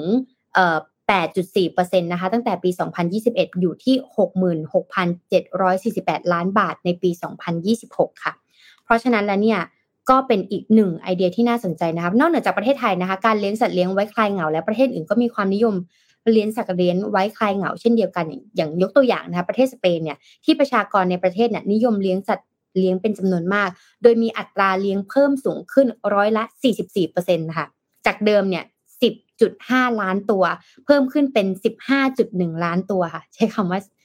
15.1 ล้านตัวเลยนะ เยอะนะสำหรับสัตว์เลี้ยงนะคะโดยสัตว์เลี้ยงยอดนิยมก็เช่น สุนัขและแมวค่ะ ซึ่งจำนวนการเลี้ยงสัตว์เลี้ยงที่มากขึ้นนี้เนี่ยได้ส่งผลให้สัตว์เลี้ยงที่ถูกทอดทิ้งมีจำนวนลดลงอย่างเห็นได้ชัด อ้อมเคยเข้าไปดู t ิ k t o k หรือใน Instagram นี่ยแหละค่ะก็คือ เวลาที่เขาเจอน้องหมาจรจัดสำหรับต่างประเทศนะคะเขาก็จะเอามาในมูลนิธิแต่เขาเลี้ยงอย่างดีเลยนะ เขาก็จะมีป้ายบอกว่าน้องเป็นพันธุ์อะไรชื่ออะไร น้องมีความสามารถด้านไหน แล้วบางทีเนี่ยต่างประเทศเขาก็ไม่ได้เลี้ยงนิยมเลี้ยงแบบน้องหมาน่ารักไงบางโซนเลี้ยงแบบเพชรบู บางโซนแบบน้องหมาใหญ่ ๆ อะไรอย่างเงี้ยค่ะ หรือว่าเป็นน้องน้องน้องปักอะน้องปักเราเรียกว่าน้องปักแล้วกันนะน้องแก๊งเนี้ยก็จะเป็นน้องที่แบบน่ารักน่ารัก แล้วก็หรือบางทีเป็นแก๊งที่ตัวใหญ่นะซึ่งวิธีการก็คือ ก็จะมีคนอะเวียนมาที่มูลนิธิตลอดเลย แล้วก็พอสนใจปุ๊บเนี่ยเขาก็จะติด แต่ก่อนที่เขาจะมอบน้องหมาให้เขาไม่ใช่ว่าอยู่ดีเขาจะมอบให้นะเขาจะต้องไปเซอร์เวยว่าบ้านคุณเนี่ยมีพื้นที่ที่เหมาะกับการเลี้ยงสัตว์เลี้ยงหรือเปล่า สภาพจิตใจของคุณเป็นไง คุณเคยเลี้ยงสัตว์เลี้ยงมาก่อนไหมอย่างเงี้ยค่ะถ้าคุณเคยเลี้ยงสัตว์เลี้ยงมาก่อนไหมคุณเลี้ยงยังไง ถ้าคุณไม่เคยเลี้ยง เขาจะต้องมีทีมงานค่ะ ไปสอนการเลี้ยงที่บ้าน มีตารางแบบชัดเจนเลยว่าคุณต้องทำแบบนี้แบบนี้แบบนี้ เพื่อให้น้องหมาน้องแมวที่เขาไปรับเลี้ยงเนี่ย รู้สึกปลอดภัยอะ เขาห่วงเรื่องความปลอดภัยของน้องหมาน้องแมวเขาทำเป็นว่าค่ะ ใช่เขาทำเป็นระบบแบบนี้ขึ้นมาเลยพอเสร็จปุ๊บพอส่งมอบเขาจะมีการไปดูติดตามผลว่าน้องหมาน้องแมวเป็นยังไง แล้วก็มีทีมที่ปรึกษาค่ะ วิธีการเหล่านี้ทั้งหมดอะค่ะช่วยเรื่องของหมาแมวจรจัดมาก ๆ มาก ๆ คือเขาตัดการแก้ปัญหาเรื่องการทำหมัน โดยการเอามาเลี้ยงอย่างดี แล้วก็รอให้คนไปรับ ซึ่งน้องหมาน้องแมวกลุ่มนี้ค่ะ ถ้าเขาเห็นสติกเกอร์แปะมาเป็นแถบเนี่ยว่าคุณได้รับบุ๊กแล้วนะเขาจะดีใจมากว่าเขามีบ้านแล้วอะ เขาจะตื่นเต้นมากเขามีบ้านใช่แล้วพอเวลาเขาเจอเจ้าของเจ้าของว่าที่เจ้าของมารับใช่ไหมคะ ถึงแม้สายจูงกระจูงที่คออาจจะเดินไม่เป็นแต่เขาแบบดีใจมากที่มาเลี้ยงเหมือนมูลนิธิเหล่านี้ค่ะ ก็เทรนให้น้องหมาน้องแมวที่ออกไปอะไม่ดุไงเวลคัมกับคนใหม่ที่มาเลี้ยงอย่างเงี้ยค่ะ ก็อันเนี้ยเป็นอีกมุมมองหนึ่งสำหรับใครที่อยากจะเข้ามากระโดดในวงการธุรกิจทางด้านสัตว์เลี้ยงนะคะ ทั้งเรื่องอาหาร โรงแรมที่พัก สปา น้องหมา น้องแมว เออมีสปาขนสัตว์ด้วยนะคะ อาหารอุปกรณ์ต่างๆ เนี่ยจะเติบโตขึ้นมาก แล้วก็เห็นได้ชัดว่าสัตวแพทย์เมืองไทยน่าจะทำงานหนักขึ้น เพราะว่าบางที บางทีเลี้ยงเลี้ยงไม่เป็นเลี้ยงไม่ถูกให้อาหารไม่ถูกต้องน้องหมาน้องแมวป่วยเขาพูดไม่ได้นะคะ ไม่เหมือนคนนะรู้สึกตัวร้อนจังเลยรู้สึกท้องเสียรู้สึกกระอักปวดน้องหมาน้องแมวพูดไม่ได้นะแต่สัตวแพทย์นะเขาจะมีวิธีการเช็คร่างกายเขาจะมีเขาจะดูว่าออกว่าเป็นยังไง ก็อีกมุมหนึ่งก็จะเติบโตขึ้นด้วยด้วยเรื่องของทางการแพทย์ของสัตว์เลี้ยงนั่นเองค่ะอืมค่ะ คือจริง ๆ อะ อยากจะบอกว่า เออเคยเห็นสัตวแพทย์หลายท่านนะคะเขาบ่นว่าบางทีแม่หมาพ่อพ่อหมาพ่อแมวเนี่ย คือเขาไม่ได้แบบ ไม่ได้เข้าใจขนาดนั้นไม่ได้เข้าใจสัตวแพทย์อะแล้วเสร็จเราก็เลยรู้สึกว่า เอ้าทำไมถึงแค่นี้ทำไมถึงทำไม่ได้ทำไมน้องหมาน้องแมวถึงไม่หายทันทีหรืออะไรอย่างเงี้ยค่ะ คือจริง ๆ มันก็เป็นการ รักษาเนาะหมายความว่ามันก็เหมือนเวลาที่เราป่วยแล้วเราไปรักษา มันก็ไม่ได้หายทันที แต่ว่าคือด้วยความที่รักมากรักสัตว์เลี้ยงมากๆอะค่ะ ก็อาจจะไปโวยวายกับสัตวแพทย์เขาเยอะ ซึ่งจริง ๆ แล้วณปัจจุบันเนี้ยสัตวแพทย์เขาก็คงงานล้นมือพอสมควรเนาะเพราะว่านึกนึกสภาพว่าอย่างที่อ้อมบอกว่าสิบห้าล้านตัวค่ะสิบห้าล้านตัวถ้าคิดเทียบกันกับประชากรไทยประมาณหกสิบเจ็ดล้านคนเนี่ย มันคือยี่สิบสองจุดสามแปดเปอร์เซ็นเลยนะ คือคิดดูว่าเหมือนหนึ่งคนนะคะ ไม่ใช่สิห้าคนมีสัตว์เลี้ยงหนึ่งตัวกว่าในห้าคนมีสัตว์เลี้ยงหนึ่งตัวกว่า นี่นึกถึงว่าเรายังไม่ได้หักเด็กน้อยออกนะคะ แบบเด็กไม่เกินห้าขวบหรืออะไรเงี้ยแล้วแสดงว่าจริง ๆ แล้วคนเนี่ย มีสัตว์เลี้ยงกันเยอะมากๆ แล้วหลายคนก็มีมากกว่าหนึ่งนะคะ ก็เป็นกำลังใจให้ทั้ง ทั้งคนที่มีสัตว์เลี้ยงที่ป่วย แล้วก็สัตวแพทย์ด้วยค่ะ อืม มีคนบอกว่าน้องหมาน้องแมวพูดได้นะเขาพูดในใจ มันมีธุรกิจอันนึงค่ะ มันจะเป็นแผงวางอยู่บนพื้นและเป็นปุ่ม morning ให้กด ใช่ใช่ แล้วก็เทรนเขาให้กด เขาจะเริ่มมีการเทรนตั้งแต่สี่ปุ่มแรกว่า หิว นอน อยากวิ่งแบบ hungry run sleep อย่างเงี้ยค่ะ แล้วถ้าเกิดเขากดกึกกึกกึกอย่างเงี้ย ก็คือเขาแบบรันรันอะเขาอยากจะออกไปวิ่งข้างนอกแล้วค่อยขยายคำอุ้ยชิบ้าเขาเขาก็จะขยายคำออกมาไปเรื่อยๆจนเป็นแผงยาวๆ จนน้องหมาสามารถพูดประโยคกับเราได้ค่ะ เออ คือ อันเนี้ย ดีสำหรับใครที่คุยกับเราไม่ค่อยรู้เรื่อง ให้เขากดอยากได้อะไรให้กดมาเลยอะไรเงี้ยเคยจริงๆแล้วมันมีสตาร์ทอัพที่เขาเคยให้แบบหมาหัวเห่าเห่า เห่าเข้าไปเสร็จแล้วก็คือแปลออกมา โดยใช้ AI นั่นแหละใช้ machine learning แต่ว่าไม่แน่ใจเหมือนกันว่าในที่สุดแล้วมัน accurate ขนาดไหนนะคะ หรือว่าเจ้าของเนี่ยอาจจะคุ้นเคยกับสัตว์เลี้ยงของตัวเองมากกว่า จนกลายเป็นว่าเขาสามารถที่จะทำได้โดยที่ไม่จำเป็นจะต้องใช้เครื่องมือเราก็ได้นะมันก็เลยเงียบๆไป เพราะว่าตอนนี้ก็ AI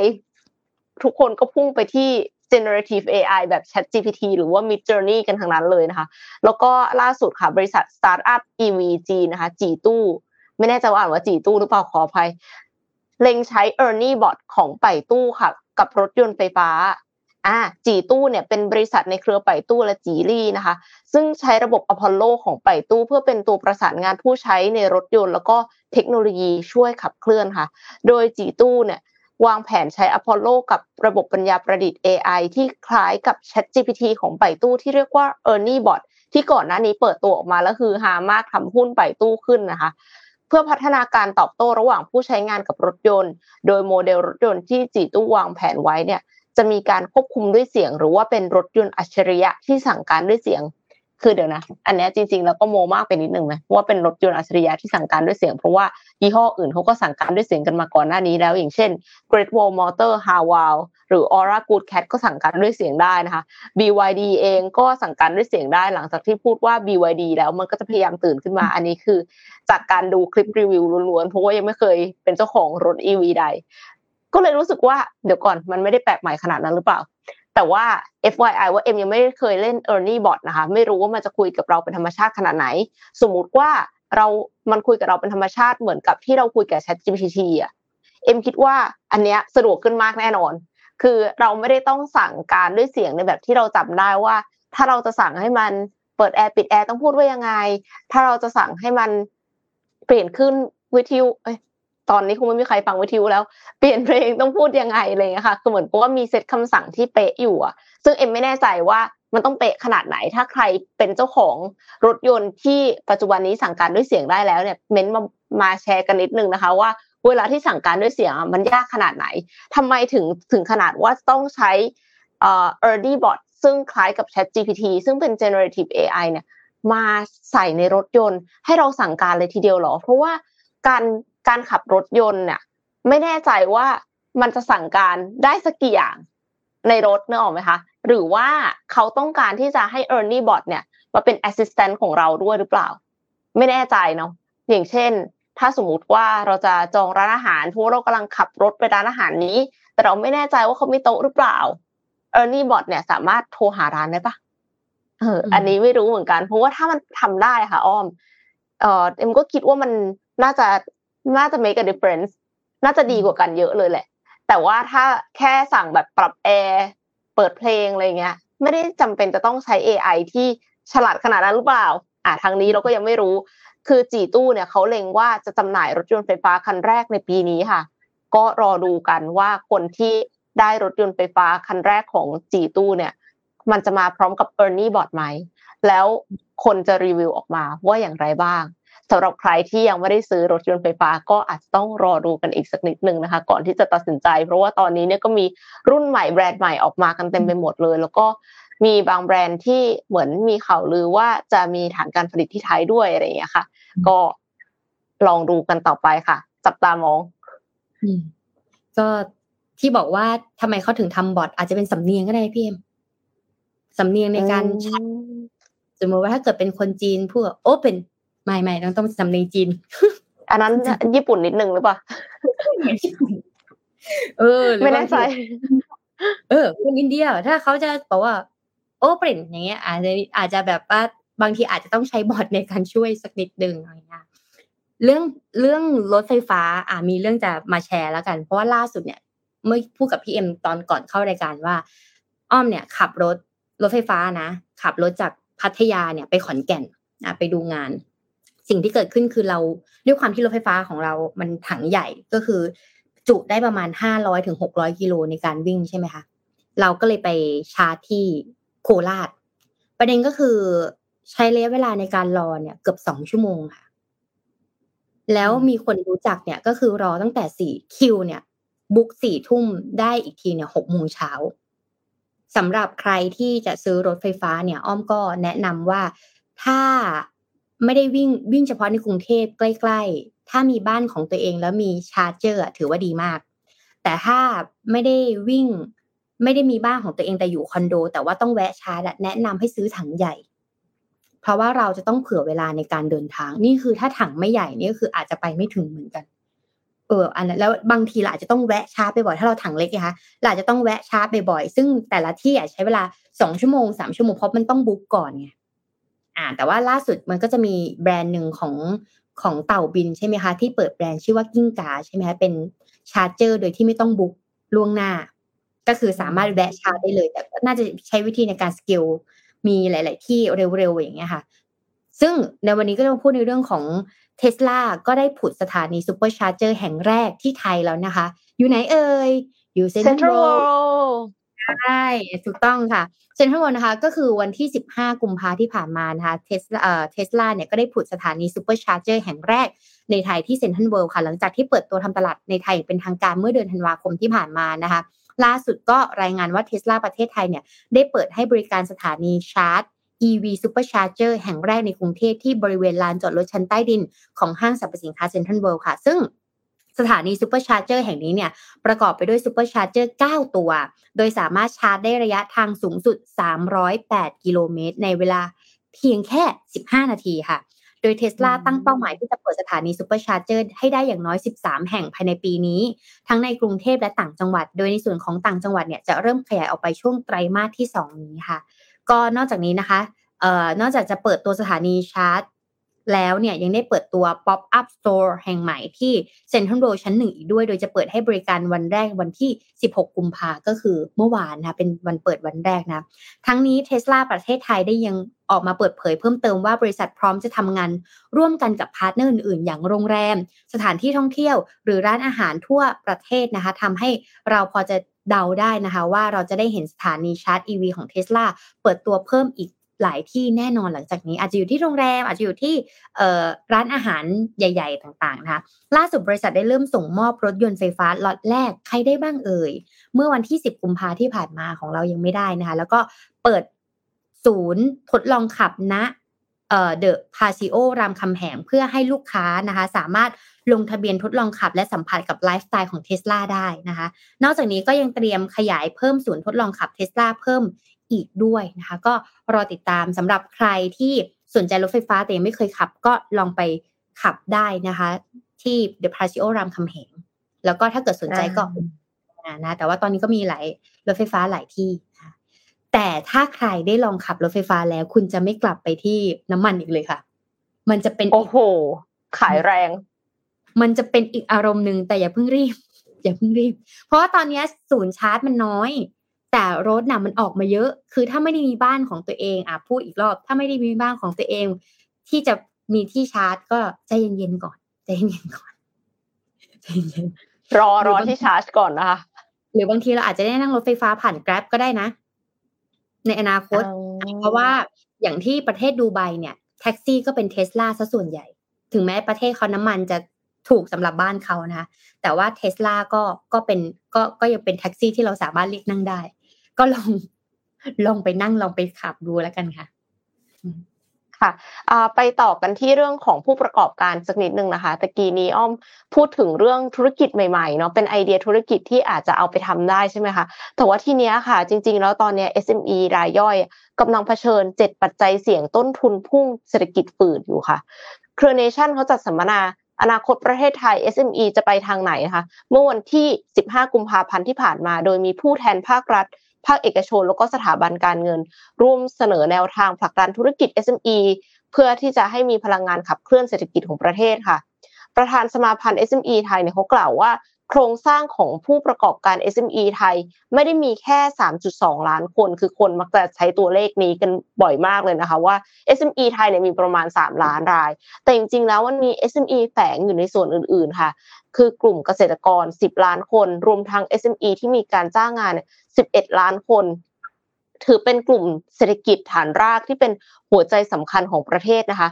โดยที่ หัวใจสำคัญของประเทศเนี่ยกำลังเผชิญความเสี่ยงหลายด้าน ไม่ว่าจะเป็นการเปลี่ยนแปลงสภาพภูมิอากาศ การระบาดของโควิด -19 ที่ยังไม่จบ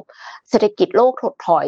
ซึ่งเขามองทางรอดของเศรษฐกิจ SME ธุรกิจ SME ว่าเป็นเรื่องของเศรษฐกิจพอเพียง เศรษฐกิจสร้างสรรค์ เศรษฐกิจดิจิทัล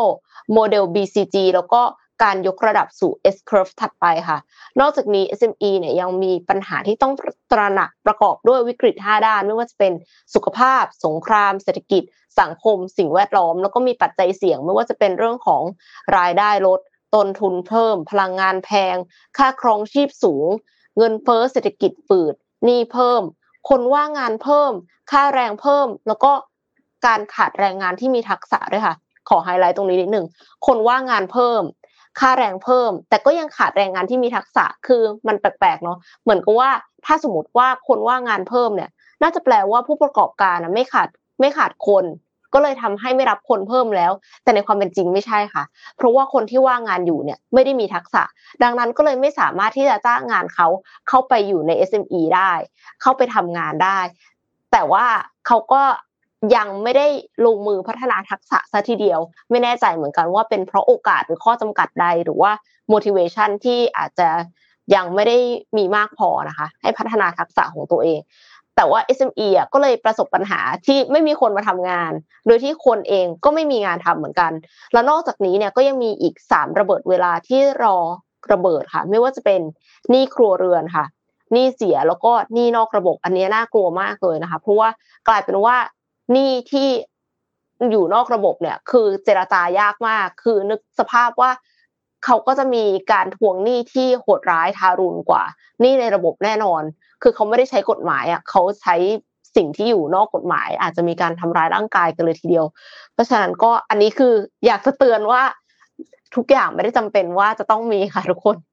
ของไม่ได้จำเป็นต้องมีทุกอย่างนะคะ อย่า อย่าถึงขนาดว่ามีหนี้นอกระบบเลยนะคะ ที่ว่านี่บัตรเครดิต ที่จ่ายไม่ได้เนี่ยก็ว่าแย่แล้วเออแต่นี่นอกระบบแย่กว่าอีกค่ะ โดยเฉพาะทำให้ทำให้ผู้ประกอบการ SME บางส่วนเนี่ย ยังฟื้นกลับมาไม่ได้ค่ะ ปัญหานี้เนี่ยเป็นปัญหานี้ด้อยคุณภาพที่ขาดวินัยทางการเงิน ซึ่งปัจจุบันมีกลุ่มหนี้เสียกว่า 2.1ล้านรายค่ะ ตรงนี้เขาก็เลยอยากจะรู้ว่าแล้ว รัฐจะมีกลไกอย่างไร เพื่อที่จะเข้าไปช่วยเหลือให้คนกลุ่มนี้ฟื้นตัวกลับมา และทบทวนกลไกให้กลุ่มเปราะบาง ที่มีความเสี่ยงสูงเนี่ยมีแต้มต่อแล้วก็ได้รับดอกเบี้ยต่ำค่ะ ปัจจุบันดอกเบี้ยของกลุ่มรายย่อยก็ยังสูงกว่ารายใหญ่หลายเท่าตัว คิดดูว่าเงินก็น้อยกว่านะสู้ก็ยากกว่า แล้วยังดอกเบี้ยสูงกว่ารายใหญ่อีกทำให้คนกลุ่มเนี้ยเป็นเพียงการทำงานหาเงินใช้หนี้ค่ะ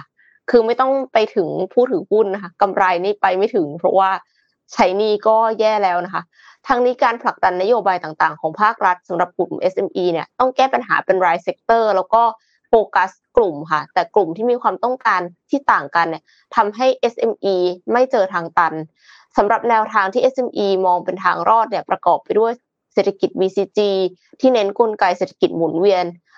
มุ่งลดการพึ่งพาการนำเข้า แล้วก็สร้างความยั่งยืน ร่วมกับนวัตกรรมที่ใส่ใจในธุรกิจ SME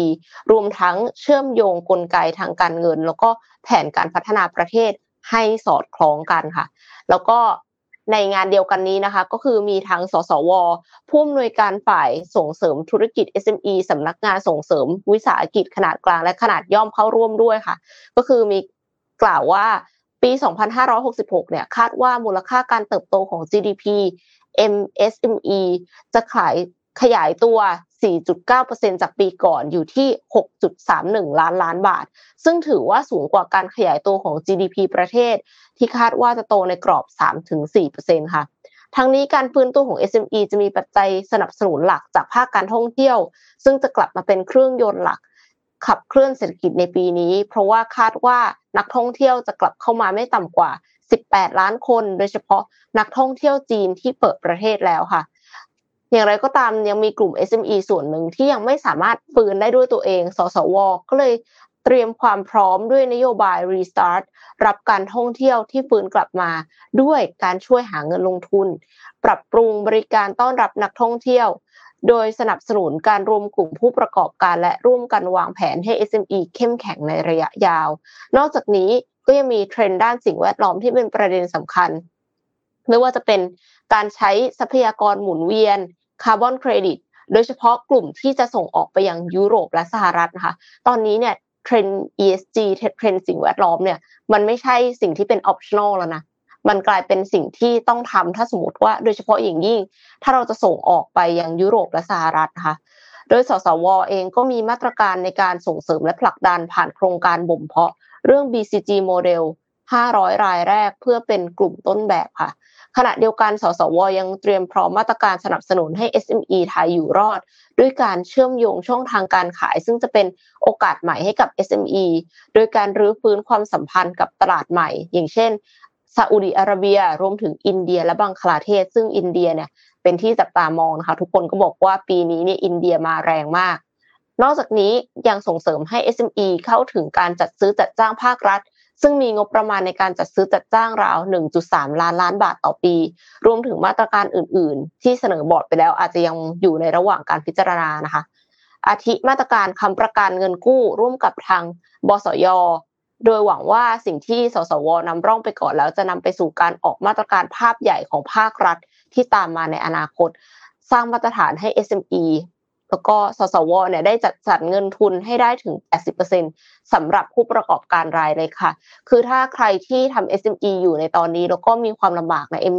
ก็เชื่อว่าสสวเนี่ยเขาอาจจะมีมาตรการบางอย่างที่สามารถช่วยเราได้ ลองลองติดต่อทางสสวเข้าไปดูนะคะว่า เขาจะช่วยเราอย่างไงได้บ้าง ไม่ว่าจะเป็นเรื่องของดอกเบี้ยต่ำเนี่ยเขามีโครงการอะไรที่ร่วมมือกับสถาบันทางการเงินไหมหรือว่าอยากจะส่งออกไปประเทศอื่น ไม่ว่าจะเป็นซาอุอินเดียบังคลาเทศเนี่ยค่ะเขาก็อาจจะมีช่องทางแนวทางให้เราไปต่อขยายธุรกิจได้ แล้วก็ไม่ได้ทำงานเฉพาะใช้นี่อย่างเดียวค่ะ อืม ก็เป็นอีกหนึ่งสแตทข้อมูลที่ดีนะคะ เกี่ยวกับการเตรียมตัวของ เตรียมตัวของ SME เพราะว่าในเมืองไทย SME นี่ต้องสู้ฟัดกันเองจริงนะวิ่งสู้ฟัดสุดคือตัวเล็กแต่มีจำนวนเยอะ มีจำนวนมากแล้วก็คือเป็นรากฐานที่สำคัญของเศรษฐกิจ ก็อยากให้ภาครัฐเนี่ยเข้ามาช่วย SME กันเยอะนะคะ ก่อนที่ SME จะถอดใจแล้วก็ไปเป็นพนักงานประจำกันจะหมดอืมเพราะว่าแบบตัว เพราะว่าบางทีทำธุรกิจอะค่ะช่วงสามปีที่ผ่านมาเนี่ยเงินหมุนเวียนอาจจะหมดไปแล้ว ถามว่าได้กำไรไหมแน่นอนสามปีที่ผ่านมาเผลอๆอาจจะไม่ได้กำไรจะต้องกู้มาหรืออะไรมา แล้วบางทีสินเชื่อเพื่อทำธุรกิจอะยาก เมื่อเทียบกับสินเชื่อแบบบัตรเครดิตอื่นๆน่ะที่อนุมัติง่ายกว่า พอสินเชื่อธุรกิจอะทั้งทที่ทำธุรกิจนะทั้งทที่ทำธุรกิจเพื่อเอาเงินตรงนี้มาจ่ายเงินเดือนให้กับพนักงานกับทีมงานนะแต่ว่า เออ อันนี้ก็ต้องให้แบบ ฝากให้ภาครัฐช่วยมาสนับสนุนมา support หน่อยเพราะว่า SME เหนื่อยจริง เหนื่อยค่ะมันแปลกมากตรงที่พนักงานนะคะ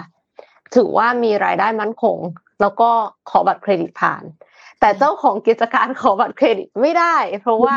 ไม่มั่นคงค่ะ รายได้ไม่มั่นคง แต่ว่าลูกน้องเราเนี่ยขอผ่านนะคะตลกร้ายตลกร้ายจริง ๆ ค่ะ อะ วันนี้ครบถ้วนไหมคะพี่เอ็ม ค่ะครบถ้วนแล้วค่ะ ค่ะก็สำหรับวันนี้นะคะ ก็ต้องขอขอบคุณ SCB ผู้สนับสนุนแสนใจดี ที่สนับสนุนรายการเราเสมอมาค่ะ สุดท้ายก็ต้องขอขอบคุณผู้ฟังที่อยู่กับ Mission Daily Report ในทุกๆเช้า แล้วก็เราสัญญาว่าจะหาข่าวดีๆ มีสาระเพื่อเสิร์ฟให้กับทุกคนนะคะ แล้วก็พบกันใหม่ทุกวันจันทร์ถึงศุกร์ค่ะ